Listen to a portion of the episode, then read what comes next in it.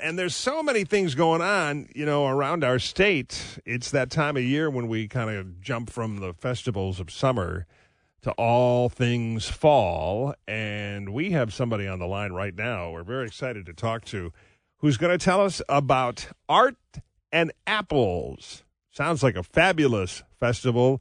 Alana Stultz is on the phone. Good morning, Alana. Hi, good morning. Welcome to the program.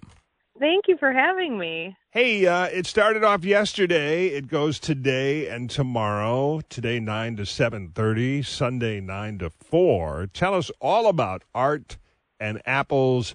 It's over there in Rochester Municipal Park on Sixth Street in Rochester.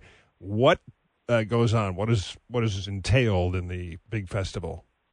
Sure. So the Art and Apples Festival is sort of the culmination of Paint Creek Center for the Arts work. It's our largest fundraiser. We're a 501c3 nonprofit. Um, it's been a Rochester tradition for over 56 years at this point. So we're going into the 56th festival.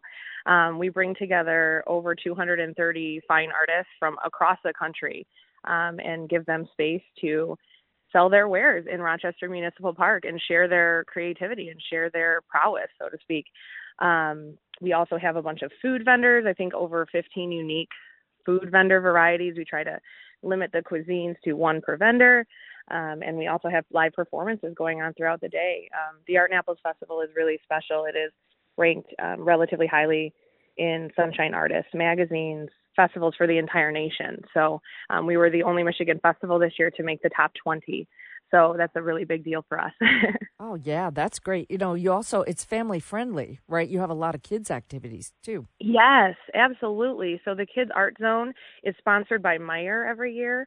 Um, Meijer graciously supports us in kind of cultivating creativity um, in the younger generation too. So this year we have a um, sort of mixed media project where kids can create their own faux stained glass sun catcher using mm-hmm. different variety of mediums like tissue paper, contact paper, markers, um, and they can choose to take their piece home with them, or if they'd like, they can add it to our garden mural um, and contribute to a temporary piece of public art um, in the city. Um, also, in the Kids Art Zone area is our creation station. We have an amazing duo of glass blowers, um, Chris and Danny Irvin of Irvin Glassworks. They've been working with us for a couple years at the festival. Um, and they do just ongoing demos, pretty much like every 30 minutes. They're demoing and creating an actual new piece of glass. Wow. Um, whether it's yeah, it's pretty cool. All right, sounds like a blast, and you can join them this morning. They're going to open up at nine and go till seven thirty, and we should have good weather for that. Tomorrow they go nine a.m. to four p.m. It's Art and Apples, the big festival presented by Paint Creek Center for the Arts. Sponsored by Genisys Credit Union, and you can find it over there on 6th Street in Rochester. Should be a blast. And Alana, we wish you continued success. I imagine yesterday when you kicked things off, people uh, were pleased with how it turned out. Absolutely. We had a great crowd last night. Um, one of my responsibilities is managing our five nonprofit partners at um, man, our gate groups, it is a $5 suggested donation, but it does go to six nonprofit organizations, including Paint Creek Center for the Arts.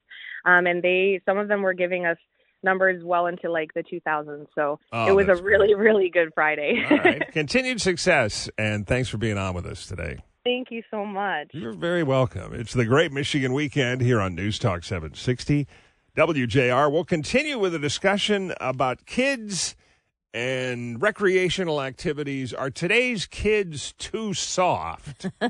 we'll talk about that next on WJR.